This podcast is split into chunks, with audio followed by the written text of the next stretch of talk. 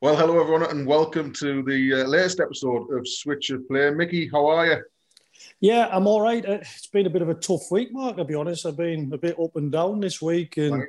mood, and I don't know why. I think um, it just happens to certain days, doesn't it? But uh, yesterday was our Ollie's 18th, so we had a good day for that, and uh, I think. Considering the circumstances, he he had a good day as well. So, and he managed to. Um, he, he wanted to do a few things that he can do when he's 18. He wanted to go to the pub, he couldn't. So he went out to Tesco and bought some beer because he's allowed to do that now. he was gutted because he didn't get ID'd because he Oh. works in Tesco, so everyone knows him. oh, so everyone Then- knew. Yeah. So then he was like, I'm going to put a bet on. He opened a betting account last night. And I was like, right, okay. All these He got- vices he's not allowed to do. Yeah, so he got a £10 free bet. So he put that on. He's like, right, Dad, I've got six. I've got an ACCA, six teams. I'm like, you never win. Cashed out last night on Manu for about 275 quid. So he's like, it's easy, this gambling like that. It's not a big bother. So he, I think he had a good day anyway. well, it is. It's just difficult during during lockdown generally, isn't it, for people? And you can understand. I think everybody's having um, ups and downs at the minute. To be fair, aren't they? Yeah, I think. I mean, we're, we I'm working from home at the moment on like live lessons at school. So I'm, I'm behind the computer a lot of the time, sat down. I'm not used to it, and I think some days it just gets to us and more than others. And I know other people in exactly the same situation. So uh, for me, it's just if I do get a bit of time, I try and get some fresh air and a walk and lift my mood that way. So I think everyone has these days at the moment where you, you're up and down a little bit, and um, but then you just pick yourself up for the next day. One thing that uh, did lift me, and I, I, I think it'll probably lift you as well, Mickey, when I tell you the words. But uh, since our last podcast, I received an email, and some members of the Hartlepool United Supporters Trust have got in touch with us, and and what they've said is that they were so pleased with what we were able to do to help people, you know, cope with the first lockdown and provide that little bit of solace for everyone when everyone was was locked down uh, last year.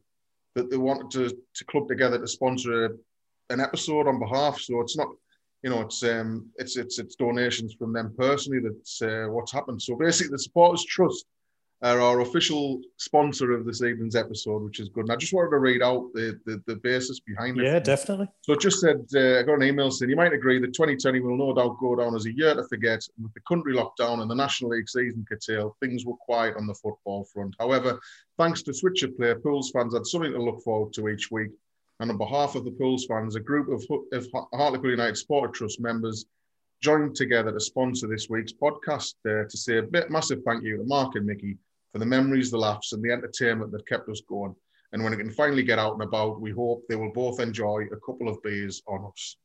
Oh, that's fantastic. Do you know what? It, it, it, we set this up for us more than anyone else, for us to get a bit of relief from the, the sort of first lockdown. And, and um, it's just lovely to hear the people enjoying it. And it, it's been, I know on Twitter there's a lot of good feedback, but to hear a statement like that, it's um, it is really nice. And it, it just means that like that the, the enjoyment we're getting from it, that other people are getting as well. Um, and off the back of that, obviously, the, the, the, money they've put towards uh, the Switcher Play, I think we will probably have a, a couple of beers one night, Mickey, won't we? Have a little bit of a Zoom. Yeah. Yeah. Yeah, I think we'll either keep it when we can meet up, but um, probably more. We'll, we'll go. We'll get a Zoom thing, and we'll have a couple of beers, and and it's nice for us just to chat about the the, the podcast and Hartlepool and life in general. So yeah, that would be really nice just to have a couple of beers, and I might get a takeaway for the family, and then we'll just have a catch up like that. So thank you very much. And, and with a portion of the money, what we'd like to do, we discussed it the other night, and, and something that's really um, important to me at, at this moment is um, is is dementia. My my dad sadly is um, is in a nursing home at the moment. Um, I've not actually been able to see him since July now, um, because of the situation. And um, what we're going to do is pledge uh, a chunk of the money that's been donated to us uh, to Dementia UK as well to, to fund their ongoing research into the condition because um, you know my dad was uh, he got MBE for his services to local cricket and to education and for all the things he got involved in during his um, his lifetime, his work and life, uh, and and to see the way that dementia has has hit him and to to see you know the way that's affected everyone in our family and not Yeah. being able to see him as well, especially my mum who hasn't I don't think seen him since probably August herself, which is so heartbreaking. Um, so um, Yeah, we just want to try and make on behalf of Switcher Player, that little small donation to towards Dementia UK as well. Yeah, definitely. I think it's a it's an awful disease, and, and you're going through it firsthand at the minute. I know people in my family have suffered with it before, and it, and and there's just no rules to it. It doesn't seem to one case doesn't seem to be the same as others. So I know it's tough for you at the moment in your family, but uh, you know I, I, we're all here to, to help you, and I think that donation's a lovely gesture as well. And moving on to this evening's guest, uh, Mickey, he's a he's a legend in Hartley. Do you know what? In the grand scheme of things, he didn't play a huge amount of games for Hartlepool, but the impact he had, uh, Richard Barker, was enormous, wasn't it? Yeah, it was. He he, he came to us um, at a good time. So we, we, were, we were doing all right, and um, I always think as Barks is a, is a he's a proper man. he's a big fella. He's he's a proper proper guy, you know. And and he came to us, and he he just bought into everything so quickly, and yeah. um, he just fitted straight into the team. And um, a couple of the lads knew him already, but great professional, um, intelligent man as well.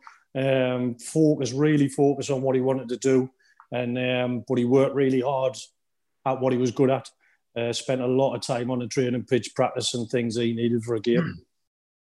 Well, straight into it then, Mickey, um, and welcome tonight's guest, Richard Barker. Good evening, Richard. How are you? Good. Yeah, good evening. I'm okay, thank you. Uh, good to hear from you both.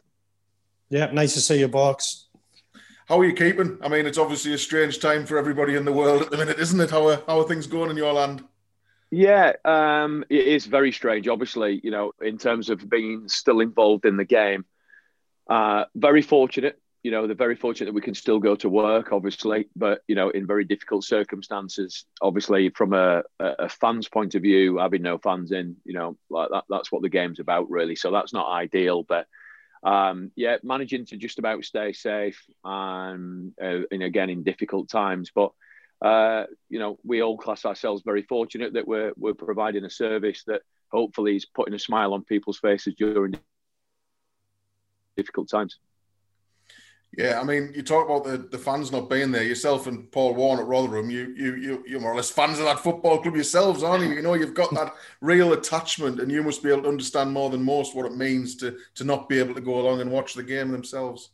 Yeah, I think between the two of us, we're just short. I think of thirty years in at the club. Um, we both had two different spells as players, so I think all in all, as a player, I was five years. I think Warney, I think all in all was nearly ten plus another nearly 10 as a member of staff. So, right. um, and he just actually clocked up his 200th game as manager. So, well, I think he did about 20 before I came. So, I'm probably about 108 as assistant. So, so I think, yeah, we've got nearly 30 years between the two of us um, as, uh, as association with the club.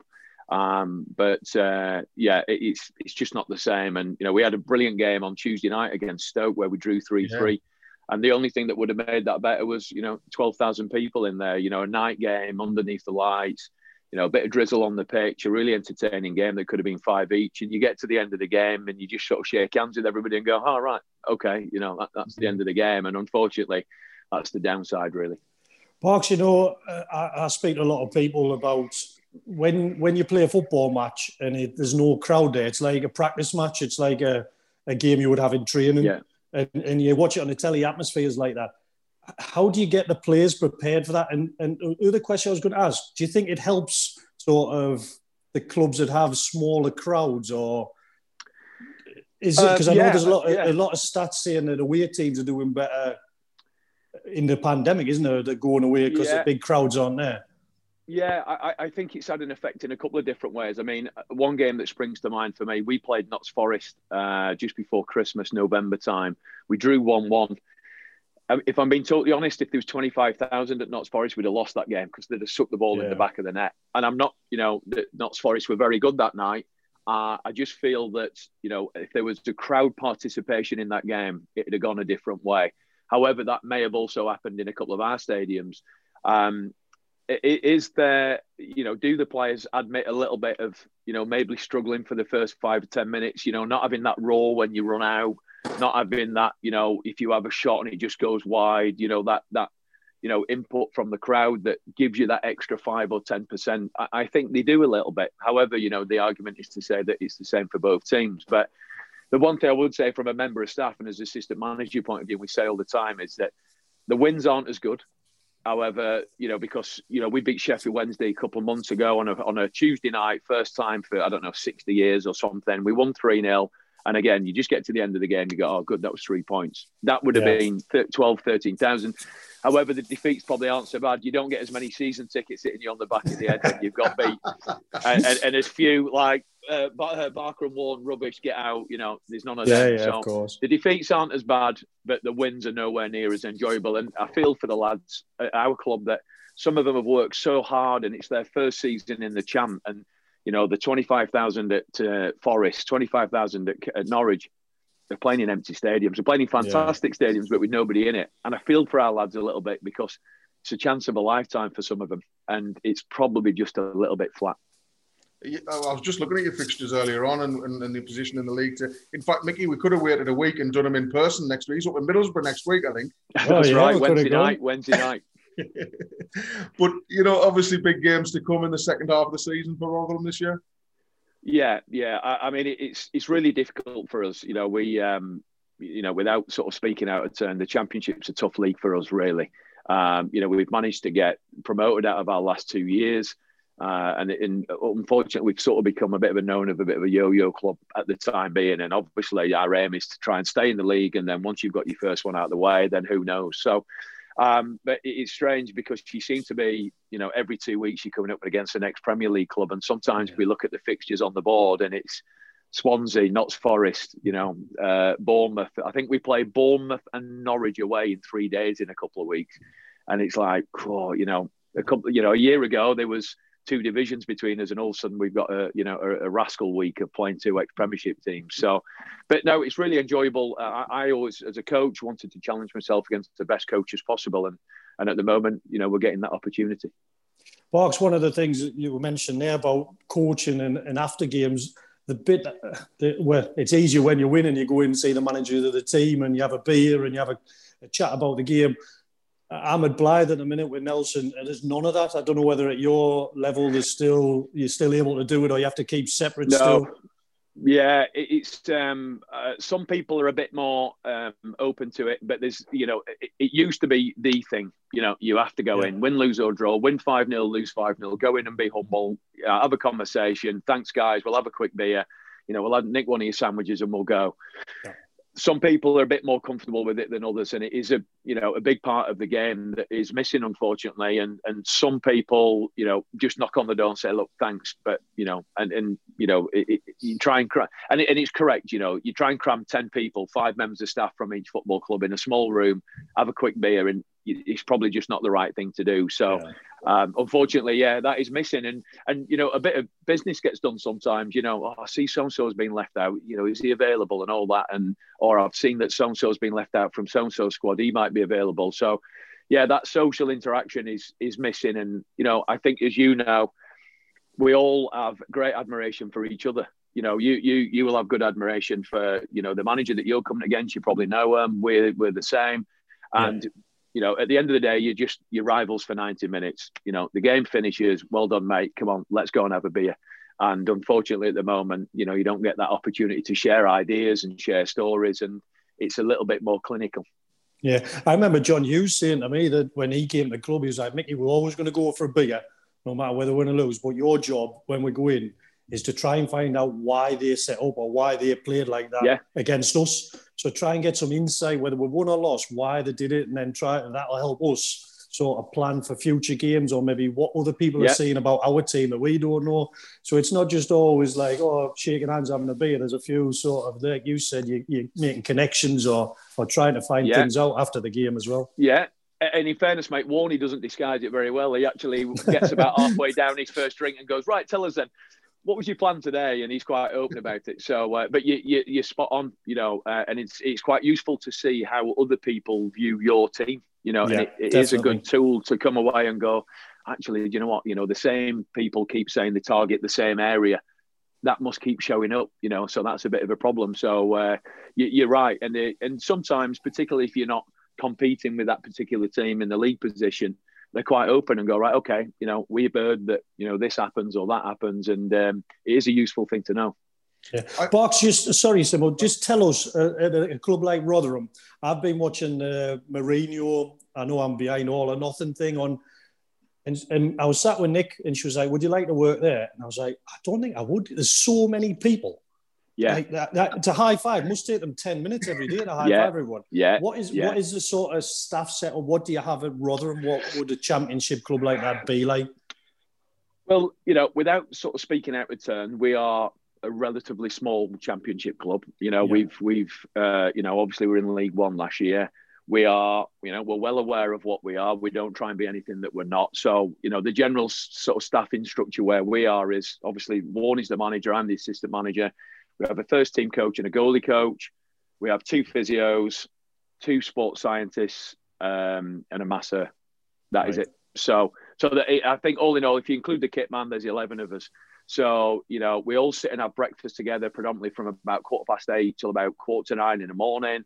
Somebody will be popping in and out. We get the whole general chit chat out of the way in terms of, you know, you watched that on telly last night or whatever. And then, you know, around about quarter to nine, we all sort of go off into our individual rooms and, and have our own meetings. But yeah, and, and I quite like it like that. And you're right, you know, there must be people. I mean, I, I, I obviously was at Charlton before and I have, and I loved my time at Charlton. It's a fantastic club. However, there was people that I still didn't know the name of when I left. Yeah. And I was there for seven months, I think it was, and you know now my son's obviously playing for them. It, it's it's a fantastic club, but genuinely, I used to go in in the morning, and go, "I am mate, I am." Everyone was my mate because um, and I came away and uh, and obviously now, like I say, my son's there, and he'd say, "Oh, so and so was asking about the other day." I said, "Oh, was he there when I was there?" And he went, "Yeah, yeah." And I'm like, oh, "Right, okay." So um, so I, I quite like it, and uh, you know, it definitely breeds a togetherness, and it, you know, yeah. we all look after each other and that. So, uh, but it, it's you know, uh, at the top level, like you say, it's astronomical now. It yeah. always strikes me as a, as a probably a good atmosphere to work in because obviously I I got to know you a little bit at Pools and know what a good bloke you are. Paul Warne always comes across as probably one of the good guys in the game as well. I can imagine it's a really good atmosphere to work in. Obviously, you know him, you know, he classes you as one of his best friends, I think. Yeah. Well, I mean, in terms of a sort of group of staff, um, obviously I've known Warney for the best part of over 20 years. We played together. And then Matt Hamshaw was the first team coach I played at Mansfield with, but then came he worked his way up. He actually started as I think under 14s coach at Rotherham, then ended up Brilliant. as 18s, and then he's now first team coach. And then Andy Warrington, who's the goalie coach, played for Rotherham for I think five or six yeah. years. So we are you have to I think you have to get on and you know Mickey will know this in that and I, have been quite fortunate in the two people I've been assistant to, Carl Robinson at two clubs and now Warney. Um, I got on I got on with them because you spend so much time together. You know, you are, you know, we like I say, in a couple of weeks' time, we play Bournemouth away on a Wednesday night and Norwich away. There is a possibility that we could actually end up travelling on Tuesday morning and we don't get back until midnight on Saturday night if we end up staying in the south. Um, if you don't get on with that person and you don't have, and I'm not saying you always have to be best mates, but if you don't get on and you know you're not comfortable in that person's um, company for a large proportion of time. It doesn't matter how good you are or how good he is, it's, it's not going to work. You know, myself and Warney and, and Hammy to a certain extent have jumped in the car, driven to Cardiff on a Tuesday night to watch Cardiff play. You know, you're talking about best part of 12 hours. If you don't get on and you're not comfortable having a conversation about things other than football, it's not going to last. So I, I, I, can understand now why people employ people they trust, people they like, people who have to be good at what they do. But again, like I say, you spend so much. I, I see more of every member of staff than I do, I do my wife. So if you don't get on, you know, it's not going to last. Yeah, uh, just talking about those two characters, I don't know either of them brilliantly, but Robbo and Warner is a slightly different between the two as managers. I imagine there will be. Uh, very different, very different. In fact, probably about as far um, yeah. as far different as you can get in terms of, uh, you know, by Paul's own admission, um, didn't really want to be a manager. Ended up, you know, and he's an excellent man manager, a really, really intelligent guy who has no interest in coaching at all, by his own admission. Uh, Carl, an excellent coach. Um, a little bit sometimes, you know, off, and he's very inventive with his sessions. Um, and a real, you know, football I'm not saying Warney's not, but what the, the best way I always describe Warney when they ask me about him is he could manage Barclays Bank, Asda, you know, Eon, yeah. because he's a is an excellent, really intelligent people person who gets the best out of people. Whereas Carl's and you know, right, football. I, I want to, you know, he wants to coach and all that sort of stuff. So, um, yeah, I, I've learned a lot from both of them as well, and I've learned a lot. But but yeah, you you spot on. Probably about as far apart in the spectrum as you could get. So if we can just take you back, Barks to the to the start of your career and uh, and where it all got going for you as a as a footballer. Um, Sheffield Wednesday. Yep. Yeah. Um, yeah. What was that like as an upbringing coming through at Hillsborough?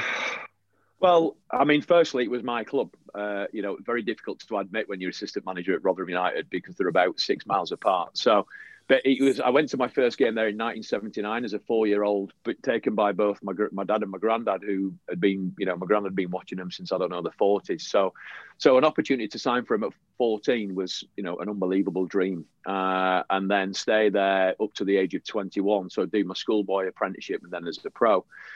And you try and explain it to people now. You look at, unfortunately, the plight of Sheffield Wednesday of where they are. Um, and I think my first season as a pro, we finished third in the Premier League and got to both cup finals. So as a young player coming through, uh, it's probably a bit like trying to get through at Man City or Chelsea now, uh, which is nigh on impossible. So, um, and, and in fairness, that was a decision made by myself, which was a heartbreaking decision to leave at the age of 21. But I had loads of mates playing all over the place who were playing regular first team football. And, uh, you know, I think we had, when I left, we had 17 full internationals in the squad. Mm-hmm. And, you know, it, it, was just a humongous club who was, you know, averaging 40,000 people through the gate every week. And uh, unfortunately, there was, um, uh, what would I have been, about 21. There was this, this young centre forward um, who, who uh, I, I weren't that keen of at the time. He was a couple of years younger than me, and he managed to break into the first team and uh, scored a couple of fluky volleys.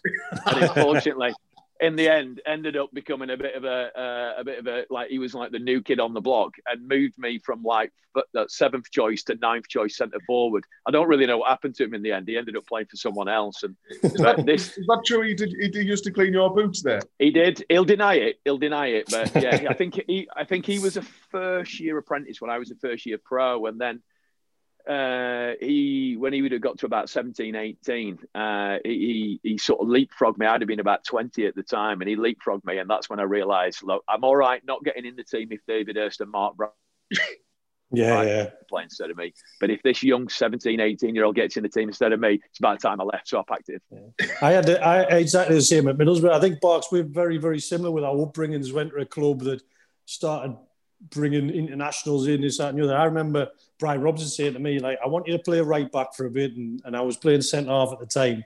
And three right backs got injured. I'll never forget three right backs. I was like, right, I'm in here. And he brought a left back over to play right back. And that was the time when I thought, I have to leave. I want to play. I'm never going to play here. So if they're playing a left back and right back in yeah. front of you, it's time yeah. to go, isn't it? Well, uh, mine was actually, uh, I mean, as well as humps, obviously, we were talking about earlier, mine was actually slightly worse than that, mate. I, I had a spell. I scored uh, 14 goals in five reserve games, and you know, at the time, you know, looking back now to do that, you'd be, I don't know, you'd be on everybody's list, but you know, I was on no one's list. So, anyway, so I, am I'm, uh, I'm in, I've scored 14 goals in five games in the reserves, thinking I'm going to get a chance here. There was a, a massive injury crisis. And uh, you, you two will definitely remember this, uh, and maybe the slightly older uh, viewers and listeners. But I'm thinking, right, I'm in with the right chance here. But no, Trevor Francis decided he was going to play a centre half up front, Paul Warhurst. Oh, I loved three him. Months later, he was he was one of my favourite players. Here, three, I loved three him. months later, he got in the England squad as a centre forward. So yeah, uh, I, I, actually not only did they move a fullback, of me, they actually played a centre half at centre forward. So I had now an 18 year old who played instead of me and a centre half. So I thought, yeah, well, it's definitely time. I had a, a similar thing at um, Middlesbrough that, but instead of playing the young ones, they actually called the game off. So the, they had a, a few injuries and was supposed to play Blackburn, and they were like, "Nah, we're not going there with a young team. We'd rather call it off." And they actually got deducted three points and got relegated. Really? Yeah. Wow. Cost some relegation because they got done three points. But we trained on the Saturday morning and yet there was they were saying, no, we haven't got 11 players that can play. And well, all these young lads are running around going, I'm desperate to play. I'm going to play, but they call yeah, it off. Yeah, Well, it couldn't have been any worse, mate. You might have nicked a draw and stayed up.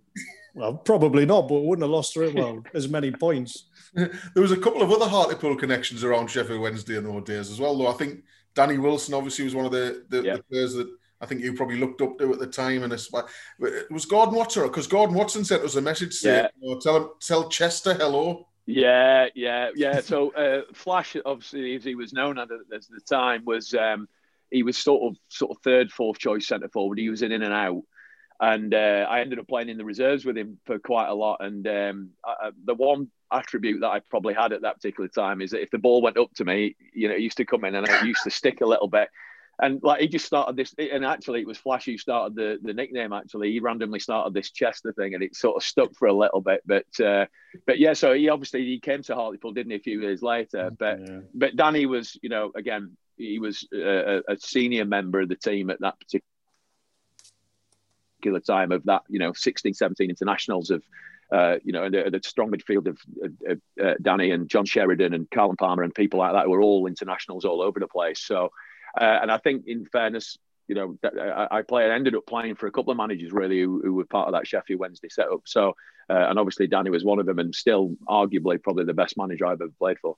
Yeah, I remember I actually played at one of my only games for Middlesbrough. I played at Hillsborough uh, in a Coca-Cola Cup game. I think it was my second game, and Flash was playing. I remember Carlton Palmer played, and we got beat 2 0, but we had a really young team out, and Flash come through. He actually snapped my shin pad and he come over and I was like, I was in a bit of pain. And um, he come over and I was expecting him to come and say, Oh, you're right, son. He just walked over. He went, That's why they call me fucking Flash. and I was like, All right. Wow. And then when I got to home later on, I was like, Yeah, I understand what he's Yeah, yeah. There's loads of different reasons, I'll tell you. yeah, I'd imagine. well, you said Danny was the best manager. He said last week that I think I'm right in saying that Barks was the best signing he made at Hartlepool as well. He did, yeah, yeah, he did, yeah. Did he yeah. really? I, I, I, think I think Danny's come come across with, with, most of the players of that team as probably the favourite manager for most of them. You know, I was speaking to, to Bracker and a few of the other lads after the podcast with Danny on, and just everyone loves him. Everyone, even yeah. a lot of people who who maybe moved on or he didn't play very often, still have that real sort of oh, he's a great guy, and I think that yeah. that sums him up, doesn't it?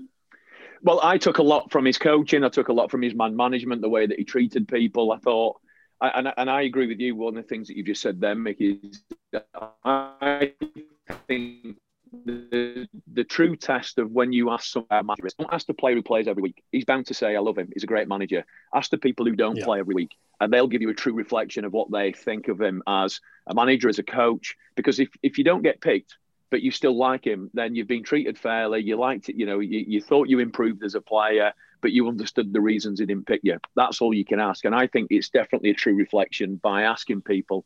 Don't don't ask you don't ask the one who played 300 games for him because they're clearly going to say, yeah, yeah, you know, he made me a lot of money or yeah, he got me a promotion or whatever it is. Ask the people who don't play, and if they say good things about people, then that's a positive. Yeah, definitely. So after Hillsborough, um, you went across the island for a little bit, didn't you? And then came I did, yeah. Settled in Brighton. So how did that all work out? Yeah, I, I ended up. Um, I, I, what I think I was about second, third year pro. I ended up going out on loan to a, a little team in Northern Ireland called Ards, uh, which I really enjoyed. By the way, it was you know my first sort of proper taste of playing in a game where results meant something. And it's a really little small town up um, just outside Belfast in Bang, near Bangor and it went quite well. I think I ended up scoring nine goals in ten games or something, and then got to the end of the season, went back to Sheffield Wednesday, decided that um, you know it was time I went and played first team football, and uh, I'd got a couple of offers from English clubs, but they didn't want to pay the transfer fee. And the manager at the time, David Pleat, just said, "Look, you know, we we want a small fee for you. It was forty grand or something." And two two Irish teams off the back of um, me having a relatively successful time as a, a small club uh, agreed to pay this money, and uh, Linfield and Portadown were the two clubs.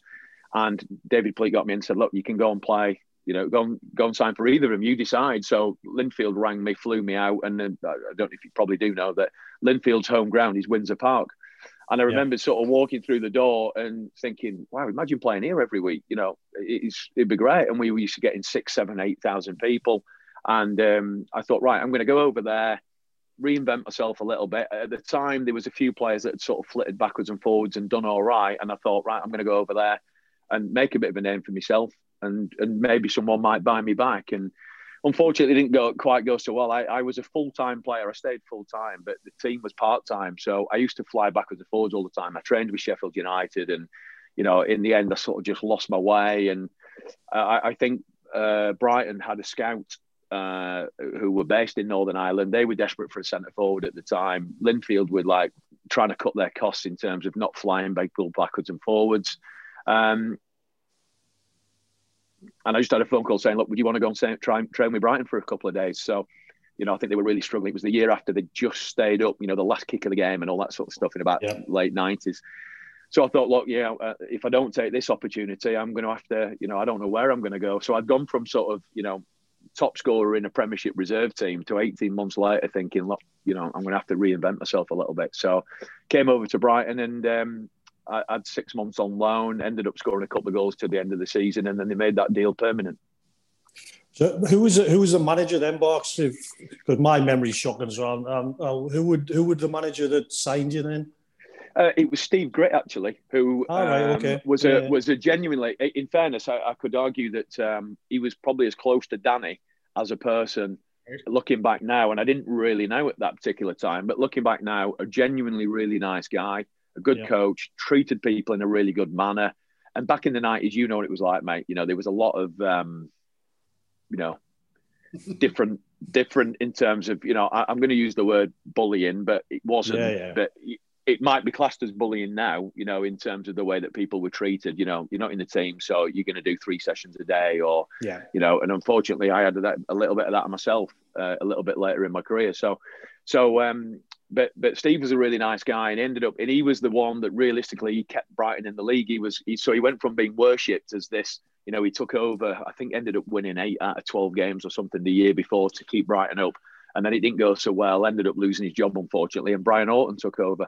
Um, it was sort of a very opposite character, very lively, uh, but you know enjoyed playing under him, and um, uh, I ended up finishing top scorer the following year. I think got about 12 goals in 30 games or something the following year. Um, but this is when I started to recognize that actually, uh, you know, this is what I want to do. I want to go into coaching later. And I started then looking at the people that I was playing for and taking small pieces from them and, and, and actually started not just about the sessions, just the way that they spoke to people and the way they treated people and things like that. Yeah. Even that early on in your career, you were already sort of of that mind. Yeah, yeah. Well, I think two things really. I think one, when I was at school, I wanted to be a PE teacher. If I didn't make it as a football, I wanted to be a PE teacher. So I always wanted to do something in sport. That was important to me. I enjoyed helping people, so I liked trying to, you know. And then um, the third thing, which is pretty obvious, I realised I weren't very good at football, and I was definitely about to retire at 35. So, um, uh, so by the age of sort of 23, 24, I started looking for an exit strategy on the way out, thinking, yeah, yeah, oh, yeah, yeah, I, you'll not be retiring, mate. Sounds familiar, Barks. so all them things, three things added together, made me decide. Right, you you wanted to teach, so you could coach you want to stay in sport and you're not very good at football, right? How about coaching? so, um, so yeah, that that was probably around about the time, really. Once you went on from Brighton, you just um, had a one-man mission against Hartlepool. You kept on scoring against Hartlepool, didn't you, for Macclesfield in a few? Yeah, some, I think he might have played sent, a couple of them games as well. Yeah, someone sent me a thing on Twitter today, Barks. It was like, "Can you remember this?" And I was like, I looked at it and I was thinking of the game. No, I can't remember it all. And I was like, "Is that Barks scoring against us again?" That's the one where you could have volleyed it clear, but he actually headed it in about four inches off the ground. Yeah, I think I was trying to kick his head rather than the ball. Just seeing it come sliding through. Yeah, I, uh, I, I really enjoyed my time there. I mean, unfortunately, while I was while I was at Brighton, um, my, my father got diagnosed with motor neuron disease, uh, and at the time, obviously, they were still living in Rotherham. So uh, I, it was a pretty big decision, really, to to move back up north to spend time with my dad um, during his sort of last year or two. And um, at the time, I had two opportunities really. One was Macclesfield, who just got relegated. It was the time they'd gone he got promoted out of the conference, yeah. then got promoted out of League Two into League One, and had a year in League One, got relegated again.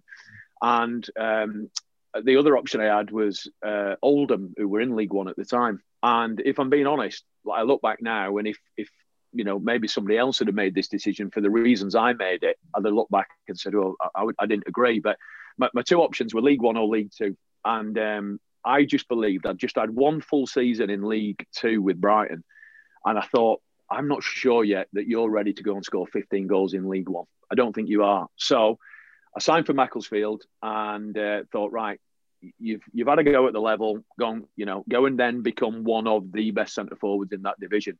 And in fairness, I got in the PFA team of the year. My season got a cut a bit short. I, I twisted my ankle with about 10 games to go, but I think I ended up with 17 in 30 or something up till that time when I did my ankle. And then um, uh, uh, and and looking back now, my I thought my, my decision was vindicated because I could have gone to Oldham and gone, yeah, yeah, I definitely want to play in League One and scored five in two seasons or something and being a squad player. But I just probably didn't quite have the confidence to say, go and be the best player in League One.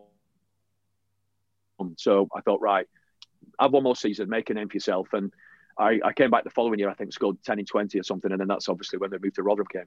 Do you know what? It's so refreshing to hear you speak, Barks, because you speak so much like it's honest but it's it's sensible as well. You know what I mean? I was saying to someone before that you're an intelligent. You've always been intelligent, and but I would love some of the young players to hear what you're seeing. Like, uh, uh, there's we've got lads at Blyth who have been at big clubs, and uh, they think they're just going to walk into a Conference North team, and and they can't do it. You know what I mean? No. I just wish I could hear someone of your experience and has been in football so long it's it's saying, look, I, I know I'm maybe not ready for that level, but I want to keep yeah. playing at this level, so eventually I will be ready. Yeah, it, they can't yeah. just jump straight at the level that they nope. want to be at all the time. No, well, I mean, I wasn't the first name. I mean, I finished top scorer that year, but I wasn't the first name on Brighton's team sheet, and we finished mid-table in League Two. So I, I just thought, look, you are, you don't have a God-given right to turn up into League One and think that you're going to score 15 goals. So and it, it, wasn't a comfort zone thing. You know, I hope people aren't listening going, oh, you just want to stay in your club. No, no, because within fairness, within 18 months of Macclesfield, I moved to Rotherham and then we got promoted. And I was actually playing in the championship within two years. So it was just about, you know, being able to go, look, uh, you know, make yourself stand out, make yourself be, you know, don't just be a bit part of something. Go and make yourself stand out, and you you might get noticed. You know, and I was at a good age. I was, I think I was 24 when I went there. So looking back now as as a coach, I look and I think, look, I was probably physically a bit more developed. Mentally, I understood the game a little bit more. Um, you know, in terms of the the social aspect of uh, you know understanding what I was in terms of part of the team was also important as well. Which again, you know, like probably not everybody understands. So um, looking back now, it was a, it was a good decision, really. Yeah. And, and, moving on, as you say, you went to Rotherham. You had time at Mansfield as well. It was at Rotherham. Did you have to play with Andy Monk? I was there as well?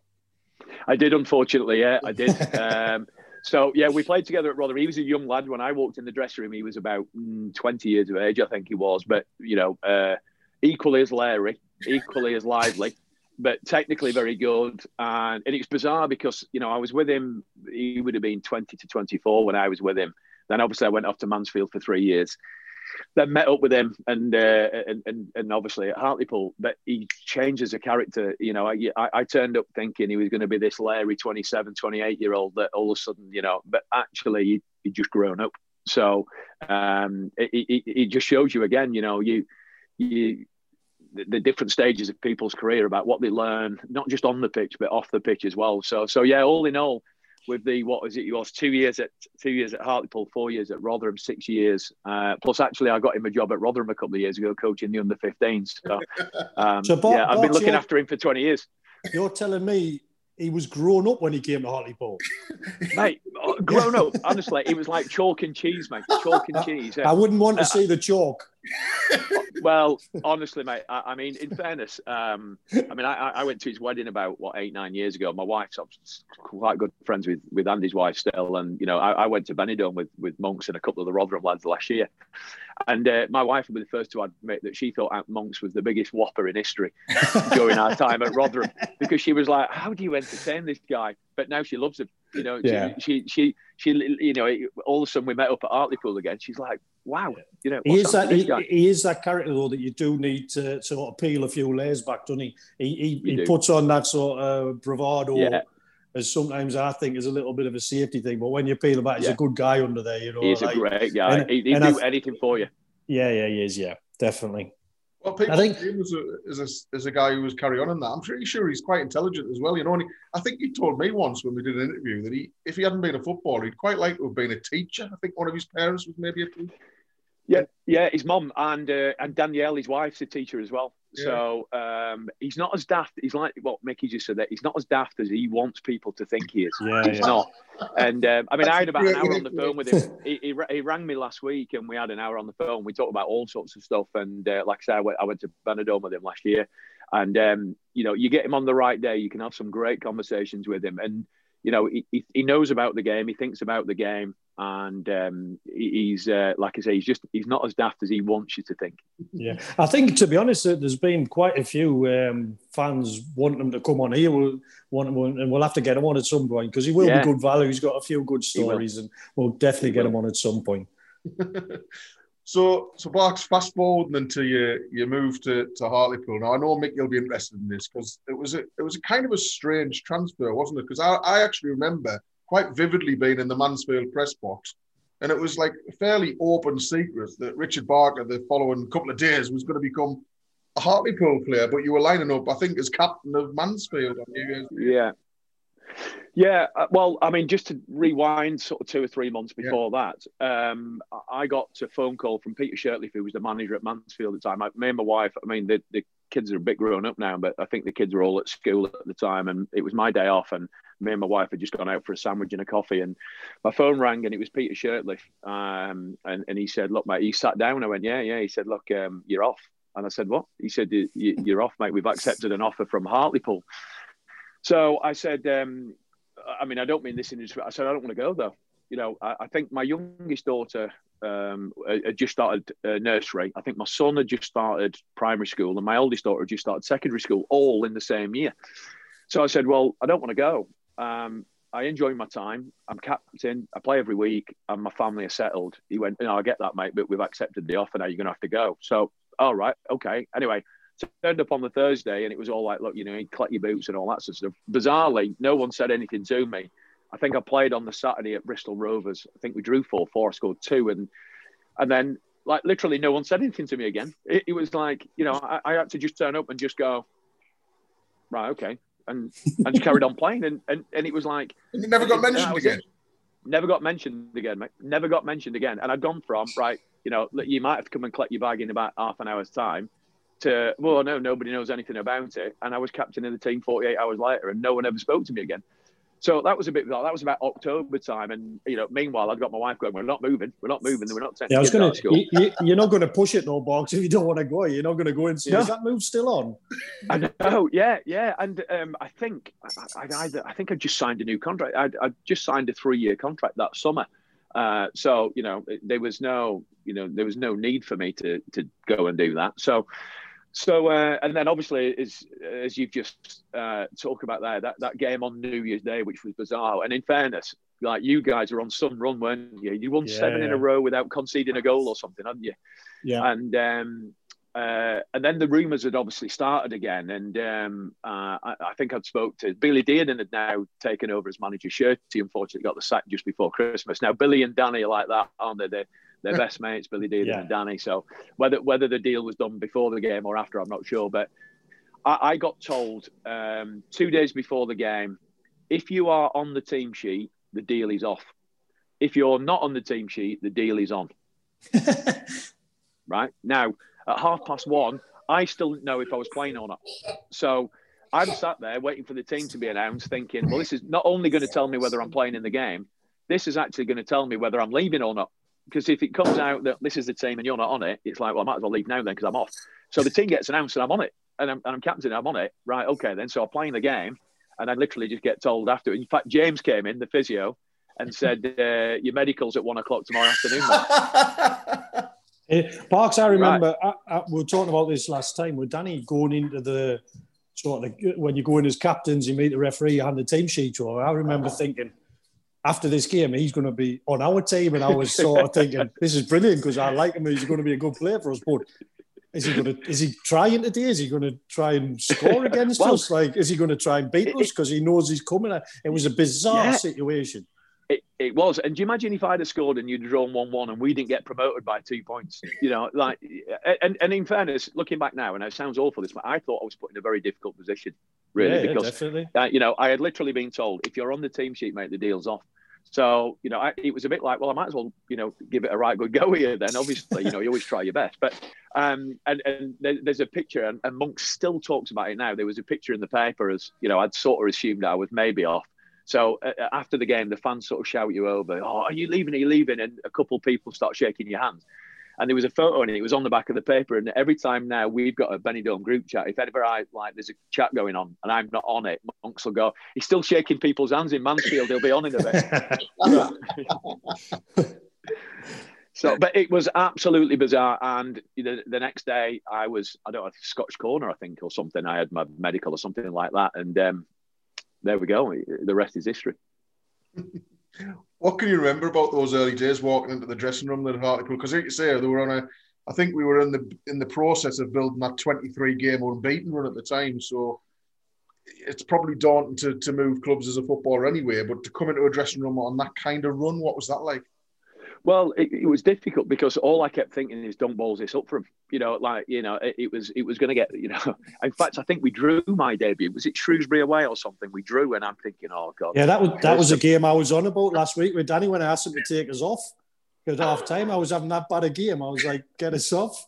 Yeah, it was. We drew was one one. It was yeah, absolute but, sandpit of a pitch mud like that one night, yeah. and uh, we, we ended. And I, remember drive like Monks was like, "Mate, you've killed us here. We haven't conceded a goal. We've won every game, and you've turned up." And it's so, so a, a, lot of pressure, really. Not not just you know, obviously the fee to a certain extent, but also the expectation. I, I think I was top scorer in the league at the time, and so you think, right, this team who have won seven in a row, supposedly have signed the best striker in the league, and all of a sudden it's going pear shaped. So and and and I didn't, you know, by my own admission, didn't get off to a great start. I think people thought I was going to come in and score, I don't know, 20 goals in 20 games, and we would win every game. And unfortunately, it, it, I, I, was a bit of a slow burner. And in fairness, the squad was unbelievable. You know, it was a League One squad, really. The squad that had been built.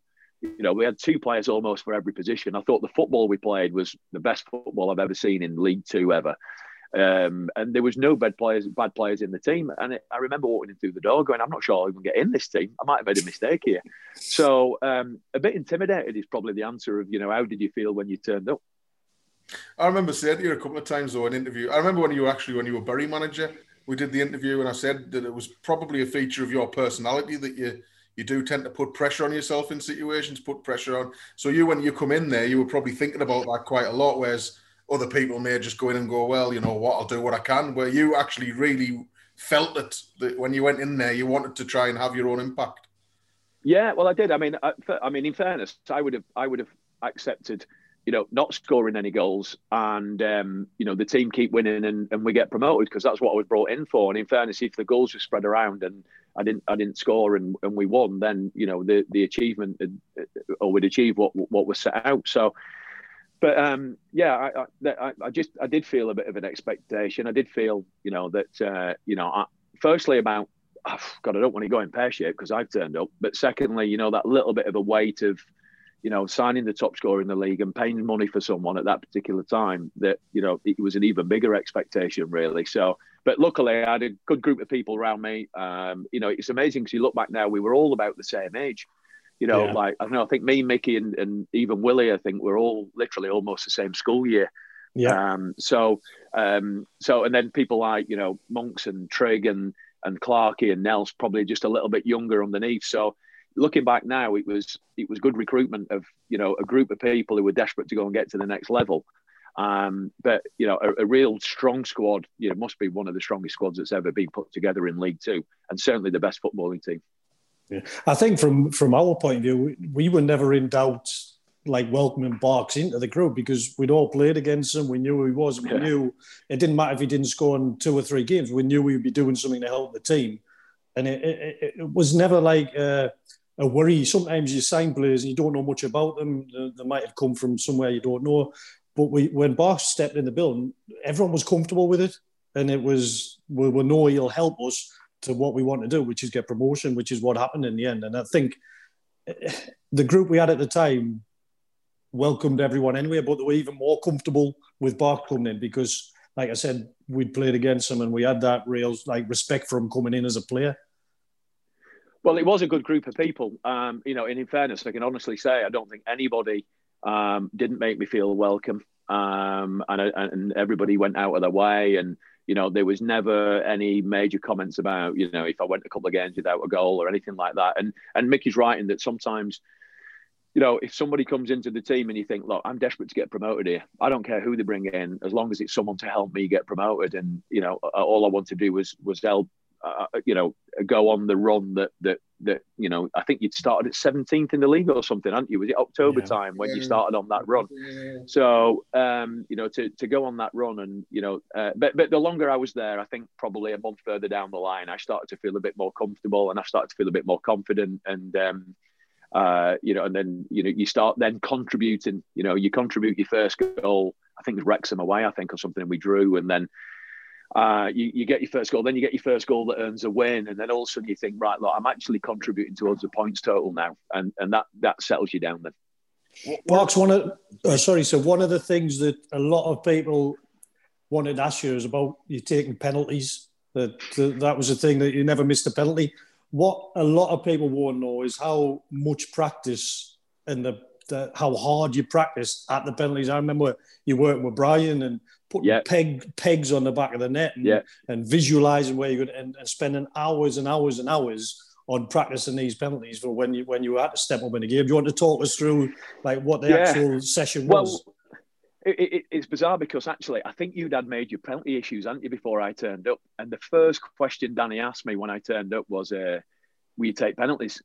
And I remember thinking, "Oh God, I'm not so sure about that. It was all right at Mansfield when I was captain and I was going to play every week. And in fairness, we probably weren't expected to get promoted.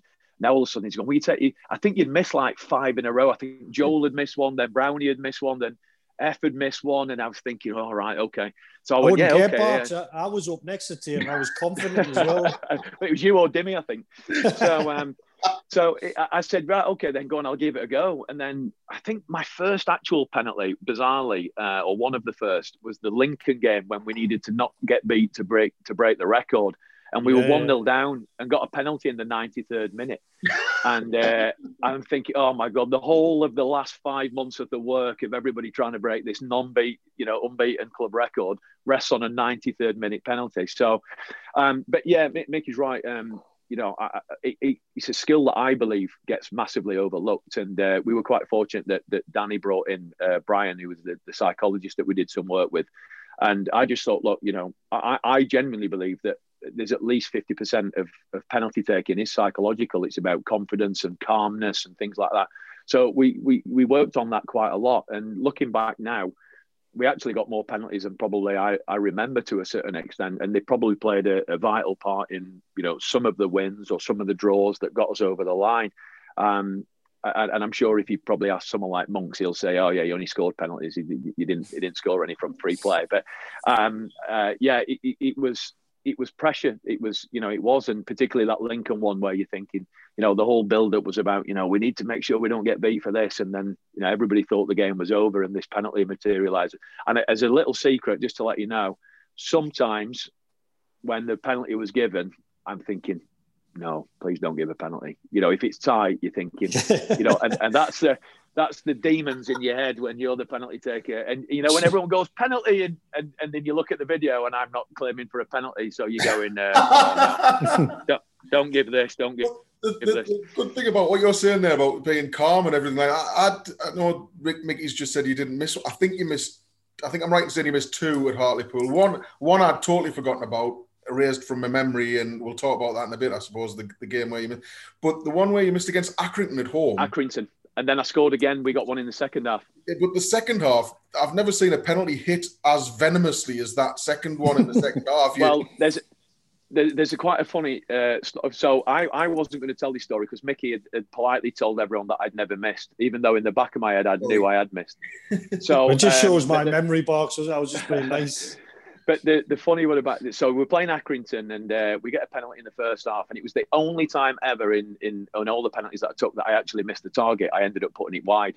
So at half time, um, we're drawing nil nil with Accrington, and I'm sat there, I'm like, probably cost us the game here, and you know this is a this is a nightmare. And in fairness, Brian came over like, you know, what's your problem? Yeah, missed a penalty. Yeah, so what? You might get one in the second half, so you need to refresh. Okay, fine anyway, we do, don't we? So I'm running, I'm running into the box, and their centre half comes, brings me down, and you know, when exactly as I've just been saying there, you're thinking, don't give a penalty. I'm saying to ref, he got a touch of the ball, ref.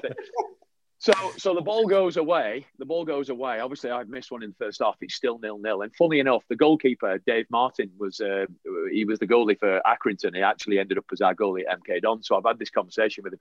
So uh, the, the the ball goes away, and Willie Boland runs over and picks the ball up. Right. So I'm stood there dusting myself down like. So I see Willie run over, and I'm thinking, brilliant. Willie's going to get me out of jail here. He's going to come over to me and say, "Don't worry about this, mate. I'll take it." I went, so I'm thinking, oh, I'll just stand here. So Willie goes, picks the ball up, walks over to me, and then he went, "Good luck, mate," like that. Gave me the ball and walked off. And I was like, "Oh!" So my pulse rate had gone from like 50 to 350 in about five seconds. And I'm thinking, he sucked me in here, thinking Willie's going to go. Don't worry about this, mate. I'll take it. I'll, I'll save you the embarrassment. And he literally turned his head, gave me the ball, and walked off. So yeah, I, I, just thought, look, I'm going to have to put a bit behind this. And uh, look, I think we actually ended up winning one 0 I think it won the game in the end. Did, uh, the keeper, Dave Martin, didn't even dive, did he? Because it was in the net. Before. No, he just stood there. Yeah, yeah, I did mention that to Dave a few times during training in MK. So luckily, it went where it's meant to go. I've been looking over. Had, uh, Tommy Miller played for Hartlepool. Tommy took penalties, and, and Tommy didn't miss many, and he took quite a few. But my favourite penalty story, and uh, Peter Beardsley played for Hartlepool for three or four months, and we're playing a, a like a Johnstone's Paint Trophy game, and it, it went to a penalty shootout. So the lad's like, Peter, you go, you go first. And he took it, missed, and he's walking back, and he's like shaking his head. And one of the lads went, "Unlucky, Peter," and he went, "No, well, doesn't matter. I've scored one in the World Cup semi-final," and just walked off. just walked off. I like, well, oh, I can't add that to my enough. resume for definite. I can't add that. I think if we're going to talk about goals and, and, and the stuff, the, the, there's, there's obviously one goal of your Hartlepool career that stands out more than most, and we'll get to the Wycombe one in a minute. But the goals at Stockport that you scored, that was some yeah. game, wasn't it? When you're talking about protecting yeah. the unbeaten run and you're 3 0 down and the world's caving in, and then it, it was just incredible. I mean, I don't know, Mickey. Mickey will probably tell you he can't remember it. So I, I, can't. I can't remember because I got dragged off at half time that game. oh no! Oh, that was the changing point in the game.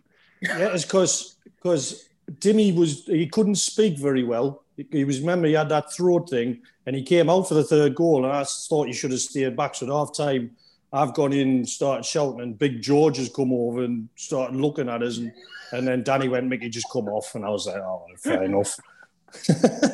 yeah, but I still yeah, blame I, I, still blame Dimmy for all them. Like, yeah, yeah, definitely. I, I do remember the game. I think I think we were awful for about forty minutes. If I might be yeah. right, I think I scored just before half time. And you know when people talk about it changes the team got, talk. Monk's got the goal.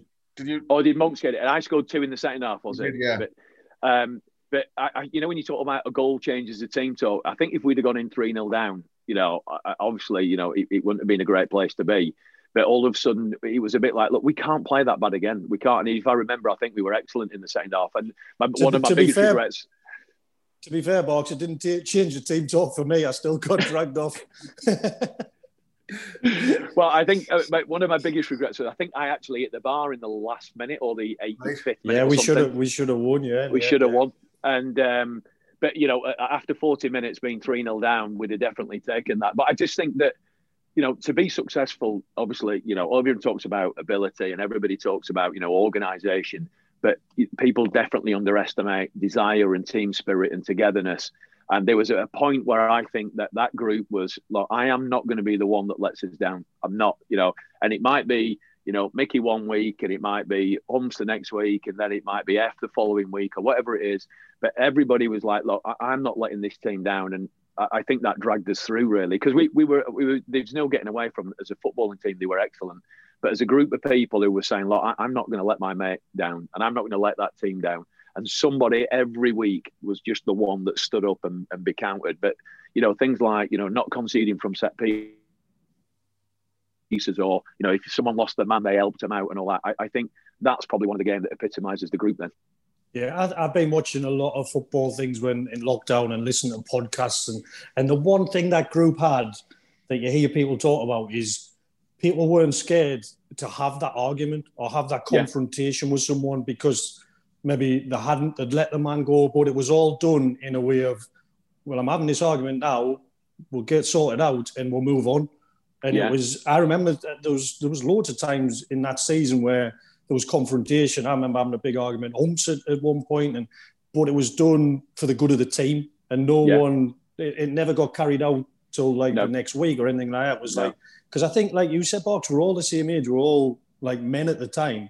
Yeah. And we knew that if you were having to go at me, there was a reason behind it. It wasn't yeah. just a per, it wasn't, it wasn't a personality personal. thing. No, not at all. And I think that is a real strength of a team when when that situation can happen. Yeah, yeah, and and you don't go on that unbeaten run really just with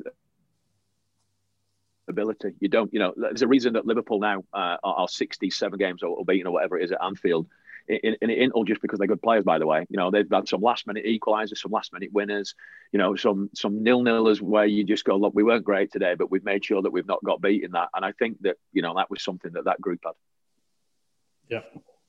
And obviously, everything that that, that group had and the, the, the 23 in game unbeaten run and everything led towards that game at Wycombe in April. Um, on my 27th birthday, I keep telling people. Oh, brilliant! well, that was only, that was only three years ago. um, at, at, Wycombe and, and that one 0 win. I mean, what are your memories of that, um, Bart? Because that was some day, wasn't it? Yeah, it was. Funny enough, um, uh, my my my son showed it me on YouTube. It was on YouTube, or he was looking for something the other day, and something came up, and you know, it sort of gives, oh, have a look at this, have a look at this, and and he, he, he one of my goals was on or something, and I said, oh, have a look for the Wycombe game. So he he showed it me, and um, I mean, I I don't know if Mickey thinks this, but I, I think. Uh, like the one the one regret about playing when we played was it's a lot harder to find the footage now. Would I would I like to look back now and you know watch footage of that season? Yeah, I would, but yeah, yeah it's not definitely. as easily as accessible. You know, everything's on YouTube now, isn't it? You know, like one of our lads scores a goal, it's on YouTube within three minutes. It's on Twitter within two minutes, and yeah. you know, I suppose one of my regrets a little bit really is that we we can't go back now and, and view like the people can, but in terms of that game, you know, I, I think um, I, I, remember the goal literally like it was yesterday. You know, Monks' cross, and I remember as the ball was in the air, just thinking, look, all you have to do is edit down. And people say to me all the time, "I mean, it looks like you you nearly missed. And I was like, look, I knew the goalkeeper could get it, so all I had to do was make sure I didn't edit over, and I did overcompensate a bit and edit into the floor. But I just knew that as long as I didn't edit over, it was going in. Um, I've got you, you. were in the commentary box, Mickey, and I, am I was, yeah. Forgive me because you've both got headphones in, and I don't know how loud this is going to be, but this is the commentary, and, and it was uh, it's always me. But this is the commentary from from that game. Wow. just get it on. Hold on a second. If it's too loud, tell me. Fine.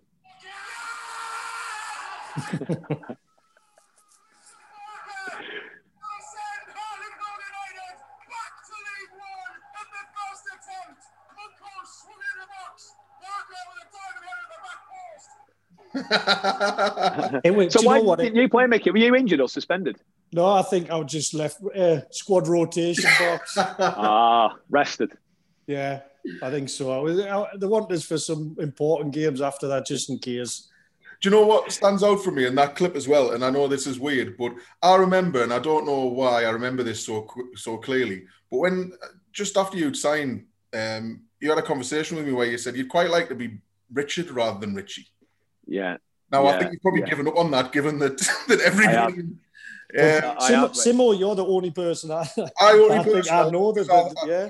The player, honestly, a new player said to me, "I want to be called Richard Barker," and I said, "Right, fair enough." So if you look back at every single piece of audio website program from your time at Hartlepool, not once will you be referred to as Richie.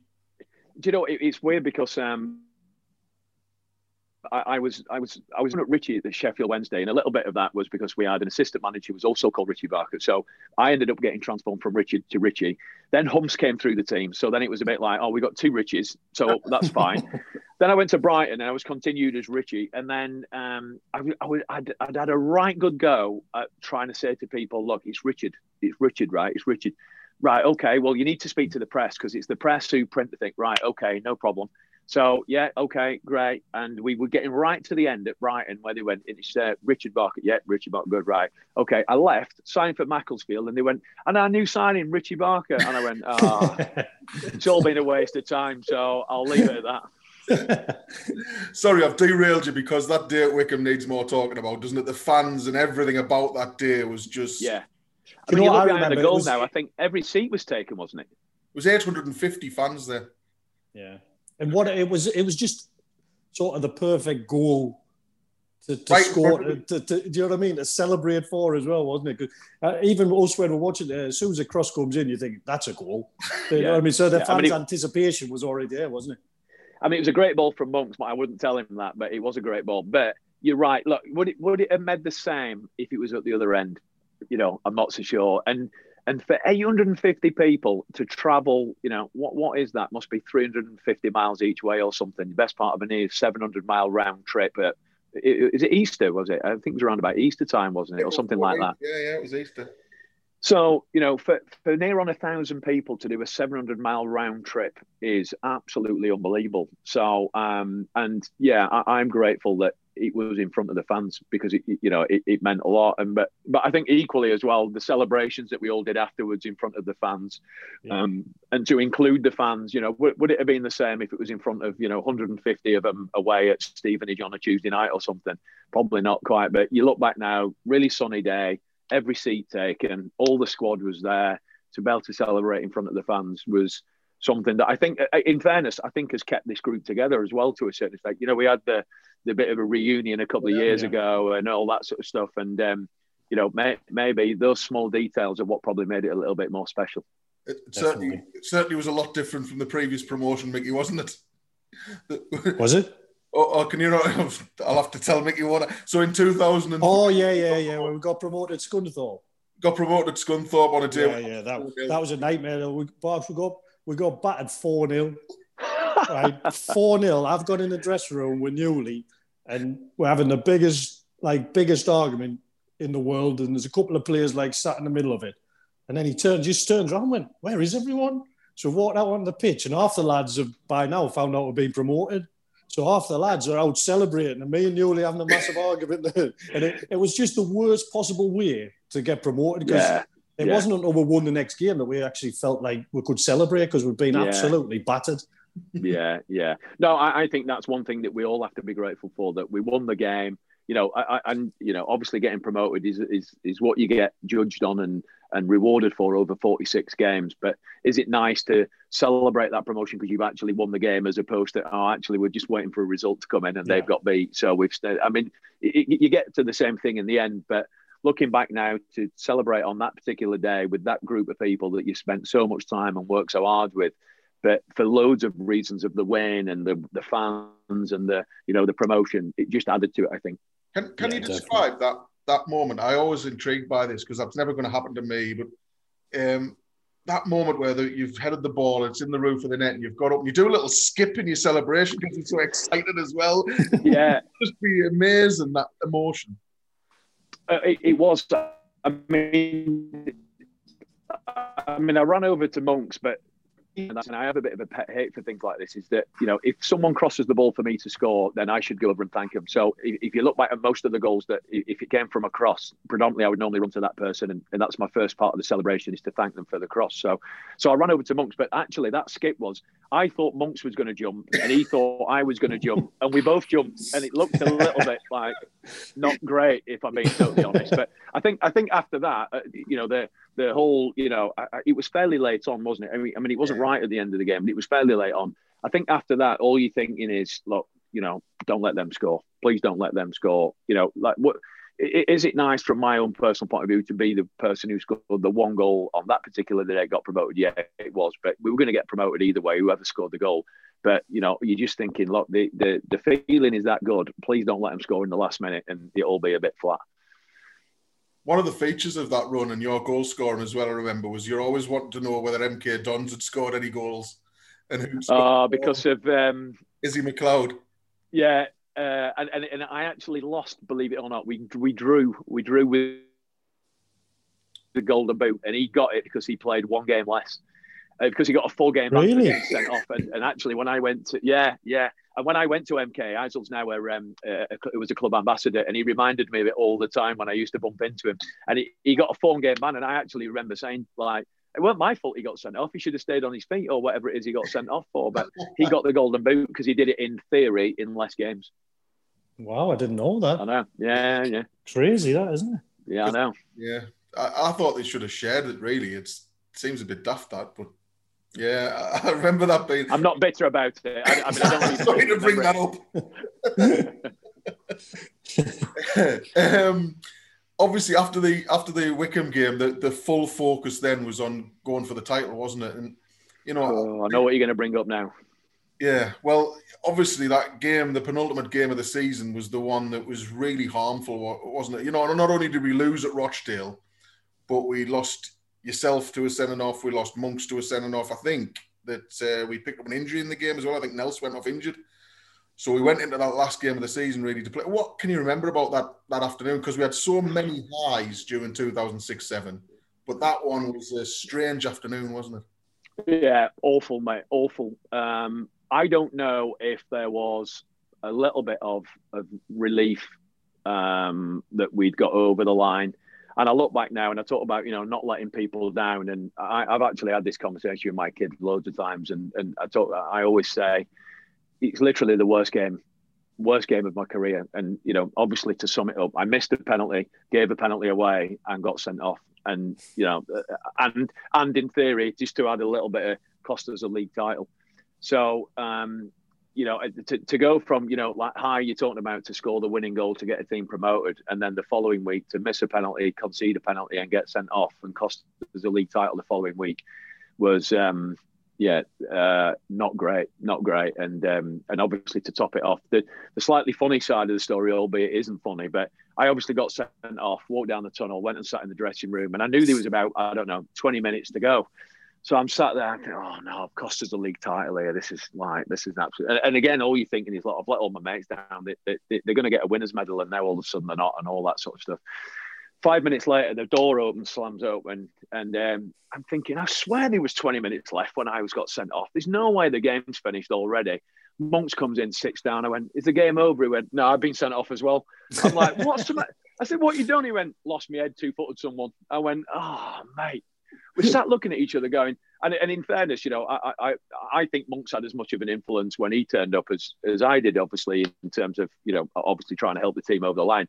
But all of a sudden, you had two people who thought they'd played an important part in it, actually ended up, you know, costing the league title. And uh, we sat there looking at each other, going, "What have we done, mate? What have we done here?" So Danny didn't speak to me for three weeks because obviously I was suspended for the game the following week. He didn't actually speak to me until next pre-season. that, that monk sending off was that? Am I, am I making this up? Was there a guy called John Doolan, or is that? Is that? Am I mixing memories here? That he got was I can't remember. get sent off as well. I can't. I'm. I'm making, I know. I think they had a bit of a fight, and then Monk's two foot. He went as soon as you got sent off, mate. My head went. He said, "Oh, I ran over and two footed someone." I went, "Ah, brilliant." That wasn't the only time Monk still footed anyone knows. So there, No, there could be a few. not. Could be a few to choose from. What did the rest of the Definitely lads? Did, uh, you said Danny didn't speak to you. What was the reaction of the rest of the players?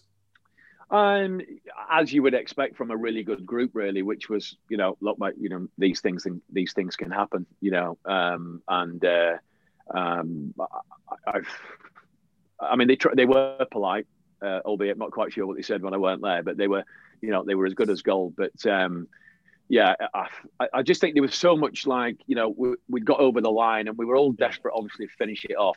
And look, you know, had I scored the penalty and stayed on the pitch and not given the penalty away, there's a chance we'd have gone on and won it and, and you know, won the league. But unfortunately, as soon as that penalty went in, and I have no idea, I mean, I'm no idea for this day why I ended up just, you know, sticking my arm out on the line. Absolutely no idea. Um, and obviously something I'd never done before, never done again. And I just I can't think why I ever did it. And but you know, it's quite a famous. It's, it's probably as a famous a game in our house that gets talked about. Of you know, guess what? My dad missed a penalty, Yeah. got sent off, gave a penalty away, and cost his team the league title in the same day. It's Yeah. good going that. But, but just that's- to make it, when I thought it couldn't get any worse, I get on the bus uh, after the game, and Sky's on, and Sky Sports News is on. And uh, next thing he comes on, Chris Barker sent off for serious foul play. So my brother got sent off on the same day oh, as well. joking. Really? So I, I was thinking, uh, I can't wait to ring my mum up here because she's going to be over the moon here. She's seen both her sons sent off in the same day. Hey, that can't happen that- very often, Barks, could it? He can't get it. He can't. So uh, I remember not. ringing my brother. He actually got sent off. He elbowed Leandri in the face, and um, Oh, well- oh Leand- well. I know. Well, Leandri said to him, marking, uh, he was marking him on a corner, and Leandri said to him, "Do you want to wash my Ferrari?" And my brother went, "I'm oh. sick of you." He just went like that, and uh, so uh, so yeah. Unfortunately, we we both got sent off on the same day, just when I thought my day couldn't get any worse. Wow, amazing.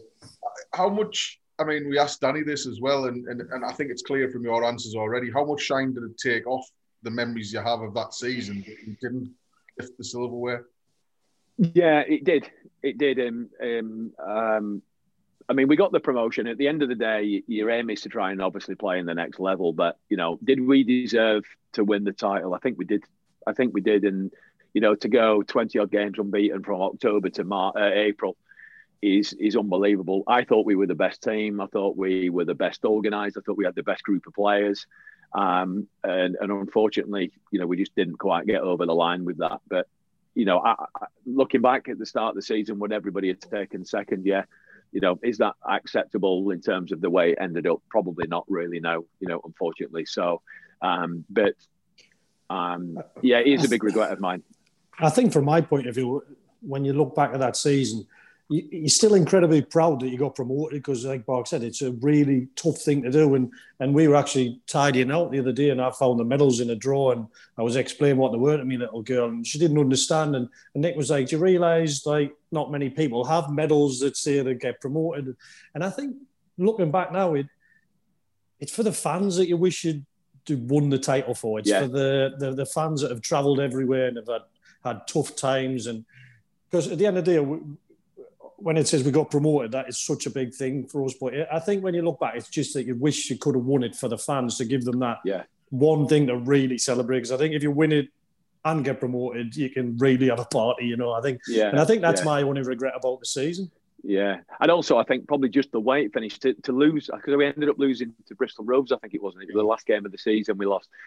So you know, to to lose the last, you know, if, if we'd have gone, I don't know, 14 games unbeaten, lost one, 14 games unbeaten, lost the last one, you'd sort of go, well, we had a right good go, didn't we? But you know, realistically, I think we needed to win one out of two or something to to win the league, and to end up with neither of them is was was just. You know, it, it probably took a shine off some, you know, so many things that we'd achieved as the unbeaten run and, you know, to actually get promoted and finish runners up, it just took a little bit of a shine off. And as Mickey said, you know, in that full house on the last day of the season to have, and, and obviously as Mickey has been the captain, to be able to lift the trophy and, and be champions is something that you know doesn't happen very often. And uh, we try and say to our players, we we've now had two promotions at Rotherham in the last three years, and we say to our players, look, if you've been a part of that, don't assume that this is how it is every year. By the way, because there's players who play for 15, 16 years who might get yeah. one promotion a, a, a, a, career, maybe even none. You know, players who just hang around in the middle of the table. So so you know, the promotion, yes, but as Mickey said, it'd be it'd be nice to well, beyond nice to obviously win the title. Yeah, I remember. I, I remember that game, and I don't think I've ever spoken to anyone about this. I was. I'd been out the team. I think I'd been in the run, and then I got injured, and I'd been left out of Wycombe, and then Rochdale, and I remember Brian Jones rang me up a couple of days before, and he's like, "How are you, Mickey?" I'm like, "Yeah, I'm fine." I, I look, I totally understand other people can play. I said, "But what will kill us, though, if if we actually get promoted, and I'm not on the pitch. If, yeah. if sorry, if we win the title and I'm not on the pitch at that time, and he said, "Look, I'll speak to Danny," and, and Danny was like, "Look, I, am not going to change the team I'm going to select just so." But what he did do, he put me on the bench for that last game, right. and he said, "Look, if if we're going to win the title, I'll put you on." And I was like, "Look, that that's absolutely fine with me." And I, it was me yeah. being selfish. It was me because I wanted I wanted to be the one that was the captain and, and actually lift the thing and, and feel yeah. like I played a part on that day. And uh, unfortunately, yeah, wasn't yeah. to be. But again, it just shows Danny's mind management of people and yeah, yeah, and how absolutely. he looks after people. Brilliant. I think you finished that season with nine in eighteen. Then Barks going into into League One again, and I think I'm right in saying were you top scorer the next season in League One, weren't you? Yeah, I, I finished with about seventeen or eighteen, I think. Yeah, um, yeah. In both both seasons that you finished the club with, which is, is a yeah. achievement, isn't it? Yeah, I mean, in fairness, I thought that um, other than maybe a bit of bad luck and maybe a couple of injuries and and things not quite going our way, I thought that we could have backed that up with a, another push for for the playoffs in, in League One that year. I thought that you know there was a difficult like Leeds were in our league, weren't they, at that particular time? And you look at League One, and it was you know it was a tough league, but um, I, I felt that with the, the, the, momentum that we had and the confidence that we had, that we could have probably, you know, and we I don't think we fell much short. I think we finished in the top half of the league, and you know probably fizzled out for the last couple of games. But um, yeah, I, I, thought that, uh, and, and, and you know then we sort of cemented ourselves as a sort of fairly regular League One season after that League One team. Yeah. One of the one of the questions that fans have been asking because you played with um, numerous players during your time at the club. Who who did you like to play up front with the most? Because we usually were playing two up front. I think from memory. Where yeah. Who was your favourite partner during your time at Hartlepool? Well, I mean, Joel was was was excellent in technically excellent. And look back now, he was you know he was what you would call as a sort of bit of a modern day ten, technically very good, coming receiving it to feet, um, and, and an excellent finisher, and, and, knew the game reasonably well. Um, F was probably you know a little bit closer to me in terms of certainly in terms of age and and experience and understanding of the game, but probably you know not quite as technical as what Joel was. Uh, and then Ian Moore for a little bit. Uh, again, same age as me, uh, probably more comfortable in terms of like running in behind, and that's probably where we complemented each other. I think that was mainly in the League One season. That so, so um, so looking back now, you know, all three of them were were, were excellent partners and good good people to play with, uh, and and we complemented each other pretty well, really. And um, I think I, I, don't think they were all three of them weren't there at that at the same time. So I sort yeah. of ended up being a bit with Joel, a bit with F, then a bit with uh, Ian Moore. So, um, but all very different, but all equally, you know, as good um, in their own rights, really. Yeah. Barks, just before we move on to like the, the quick questions, I didn't realise that your son was at Charlton until I looked into yeah. it today. How is that? Do you know what I mean? How I grew up I, I was lucky enough. I grew up with um, a lad Andy Todd, whose dad was Colin Todd, and Colin actually took our Sunday League team for years and years and years, and and I, I got to, to, go to Middlesbrough with them, and, and you see the inside of football. I'm actually reading Jamie Redknapp's book at the minute, and it's brilliant because it, well, apart from when he gets to 18 goes to Liverpool, it's very similar to my upbringing. That like football's all you want to do. How how do you find it being a dad of a young footballer that's obviously got a lot of talent at a, at a football club? Is it is does he listen to you? Does he say, Dad, uh, you haven't got a clue what you're talking about? yeah, I, I think. Um, I mean, firstly, he's had the advantage of uh, what. So I I became a manager in 2011. So you know he's now 17. So since the age of eight, he's coming to work with me the odd time during school holidays uh, and seeing the environment to a certain yeah. extent. He's sort of gone a different way, really. He, he, I actually, believe it or not, he, he, was playing grassroots football up to the age of 14 and uh, he was captain of his county team. And uh, when I was at Charlton, not long before I left, actually, I, I, just happened to bump into the academy manager and said, Look, you could give my lad a trial, could you? And he was like, Well, tell me about him. I said, Look, you know, he's, he's 13, 14 years of age. He's captain of, of Sussex Boys. However, you know, living in, in Brighton, if you don't play for Brighton, and Brighton's academy is very good, it's a Cat One academy. If you don't play for Brighton, there is no one else within 45 miles. So, yeah. you know, the good players get to play for Brighton, the ones just underneath it, there's no second option. So I said, look, I might be wrong, he might be miles off, but he's the captain of his county team. You know, could you have a look? Anyway, we, I took him up for a couple of school holidays. They had a look at him and they said, look, yeah, he's not bad actually. And we do need a centre half in the under 14s we'll give him a we'll give him a you know an opportunity for a year. Okay, no problem. Anyway, by the time he came to 15, he was playing for the 16s. And by the time he came in under 16, he was playing for the under 18s and then got his scholarship. And then um, he just turned 17 in September and made his league debut and scored his first goal. Um, ended up playing, I think it was 10 games out of 12 or something for the first team and then just signed a new contract. So but yeah, he's a, he's he's he's always listened. Apart from maybe a bit of a wobble up at about 12, 13, because they all know the best, don't they? They all know better than yeah. you do, even though you've had twenty five years in the game. But um, I, I, think the one positive that he's probably got and a slight advantage over everyone else is that he just understands the discipline, determination, and desire and sacrifices that it takes to become a professional footballer. Is he is he unbelievably technically now? You know, is he is he the best that he can be at this particular time? Yeah, I think he can be, and um, you know, I said to him all the time, look, if you're going to fail, fail because you're not good enough. Don't fail because you want to be one of those guys who sits in the pub and goes, I could have been, but you know, all yeah. of a sudden, you know, it, I, I found, you know, I found, you know, uh, my girlfriend, or I found something else, or you know, or oh, you know, you, you know, the manager didn't like me. If you're going to fail, look at yourself in the mirror and say, I've had a right good go.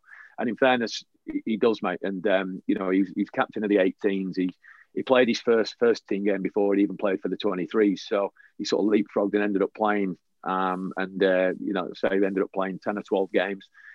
Uh, which is some achievement for a 17 year old at centre half as well, by the way, in, in Yeah, yeah. One. So, um, so yeah, unbelievably proud of him. And so far, but he knows he's still got a long way to go. Talking of sacrifices, Barks, I, I was actually speaking to Nelson about this when we were, we were driving the other day, and, and he spent years travelling all over the country. He went down to Barnet, he was up in Scotland, and and his family never moved. Family stayed exactly Yeah. where they were, and he he spent so many hours. And, and I was honest with him. I said, "Look, mate, I couldn't do it. I I, I couldn't be it." And and he said, "Oh, I just got used to it. You were in a very similar position at one point as well, weren't you? With family, one part of the country, and you somewhere else." Yeah, well, I still now, mate. I mean, I'm actually sat in Brighton now. I drove back from Rotherham this afternoon, um, and uh, now sat in Brighton. So my family obviously live here. Um, Charlie, now my son, who was in digs in Charlton, but because of COVID, he's he's now passed his test, so he comes home every day. Um, but uh, yeah, I, I'm very fortunate that I have uh, a very understanding family and, and a supporting wife who who understands that to to make a career in this game, unfortunately, it it, it, it means moving around. And um, you know, I, I as I said, you know, even just to reiterate about earlier about when the Hartlepool chance came up, I still travelled from Rotherham every day because my kids' education was important to me. And um, you know, in fairness, when I signed for Hartlepool, I think it was 31, I think at the time. You know, I knew without being disrespectful, I knew that I weren't going to spend the rest of, you know, I weren't going to be there for very long. You know, I was 31. I weren't, I weren't going to do a humps and be there for 10 years. So my kids' education was important, and um, you know, as was, you know, my, my, the the family life. So. Uh, and then when we moved back, my wife from Brighton, I actually met her when I was playing here, and she decided she wanted to move back to Brighton after I'd finished playing. We also knew that it would it would lead to a lot of sacrifices for me to stay in the game. So you know, I, I'm I'm very fortunate that I've you know I look back now and you know maybe at times neglected my family and particularly my kids to to to take opportunities at MK Dons and and to Rotherham and my first managerial job at Bury when it was really difficult. But they've always been dead understanding and, and supportive. So without them, I couldn't do it really. Richie, thanks very much indeed. That's maybe the first time I've called you Richie actually there. Sorry about that. Come on, Simo. Thanks, Richard, for uh, joining us on the Switcher Player podcast tonight. Hope you've enjoyed going down the uh, the memory lane as much as we have. It's brilliant to have you on. Yeah, brilliant. Thanks for having me. And and and finally, just uh, I hope the, the obviously you know the current Hartlepool continue to do as well as they have done and and get themselves back in the league. I always look for the result. It's always one of the first results you you know as Mickey will tell you. You always look for your former clubs, whether that's as a player, a coach, or as a manager. And um, you know, I know there's been some difficult times there, and uh, you know, there's there's definitely looks like there's some light at the end of the tunnel with the current crop. So, fingers crossed that uh, you know they get back into the league. The whole thing, you know, the campaign gets completed, and we see them back in the league where they should be very quickly. Yeah, definitely. Yeah, never mind. You got relegated there, Mickey. When you were up the top, and now you're down the bottom of my screen there. I don't know what happened. I know Nels was ringing us, so I was like I'm trying to sort out what was happening. Well, Barks, take care of yourself, mate, and all the best with Thanks, guys. the rest of the season. Thanks. Cheers, Look cheers, after yourself. Bobs. Lovely to see Stay you, mate. safe. Take care. And you. See you later. Bye-bye. Bye. Cheerio. Mickey, that was a fantastic uh, Switcher Player podcast once again. Um, Barks obviously just remembers everything so keenly about his time at Hartlepool. Yeah, he does. He has a real affinity with the club, and obviously the, the fans love him because of what he did when he was there. Um, real, real, genuinely nice guy. Uh, intelligent. Is, is a student of the game. I've been on management courses with him and coaches courses, and, and he takes everything in. He, he, he really, really works hard at his job in football, and I think um, it's a credit to him how how how well he's done. Um, like you said, he sacrificed a lot, not seeing a lot of his family because he wants to be involved in the game. But um, someone that, that, that I, I look up to, even though a very similar age me, someone that I look up to is sort of someone that's uh, is a, been a footballer but knew his level and knew that he wanted to go on and have a career as a coach and a manager. And um, I'm just really pleased that he's able to do that because he is, a, as I said, a really, really nice guy. Well, I think it's been another good episode. We've got another few things up our sleeve as well. Hopefully, in the in the coming weeks, we aren't quite uh, done yet. I don't think, Mickey. So hopefully, uh, we'll be able to conjure something in the uh, the next few weeks. Yeah, hopefully. I mean, um, while we're in lockdown, we'll hopefully be able to do a few more episodes. So it's, it'd be nice to get out of lockdown, but hopefully we can get a few more in before that happens.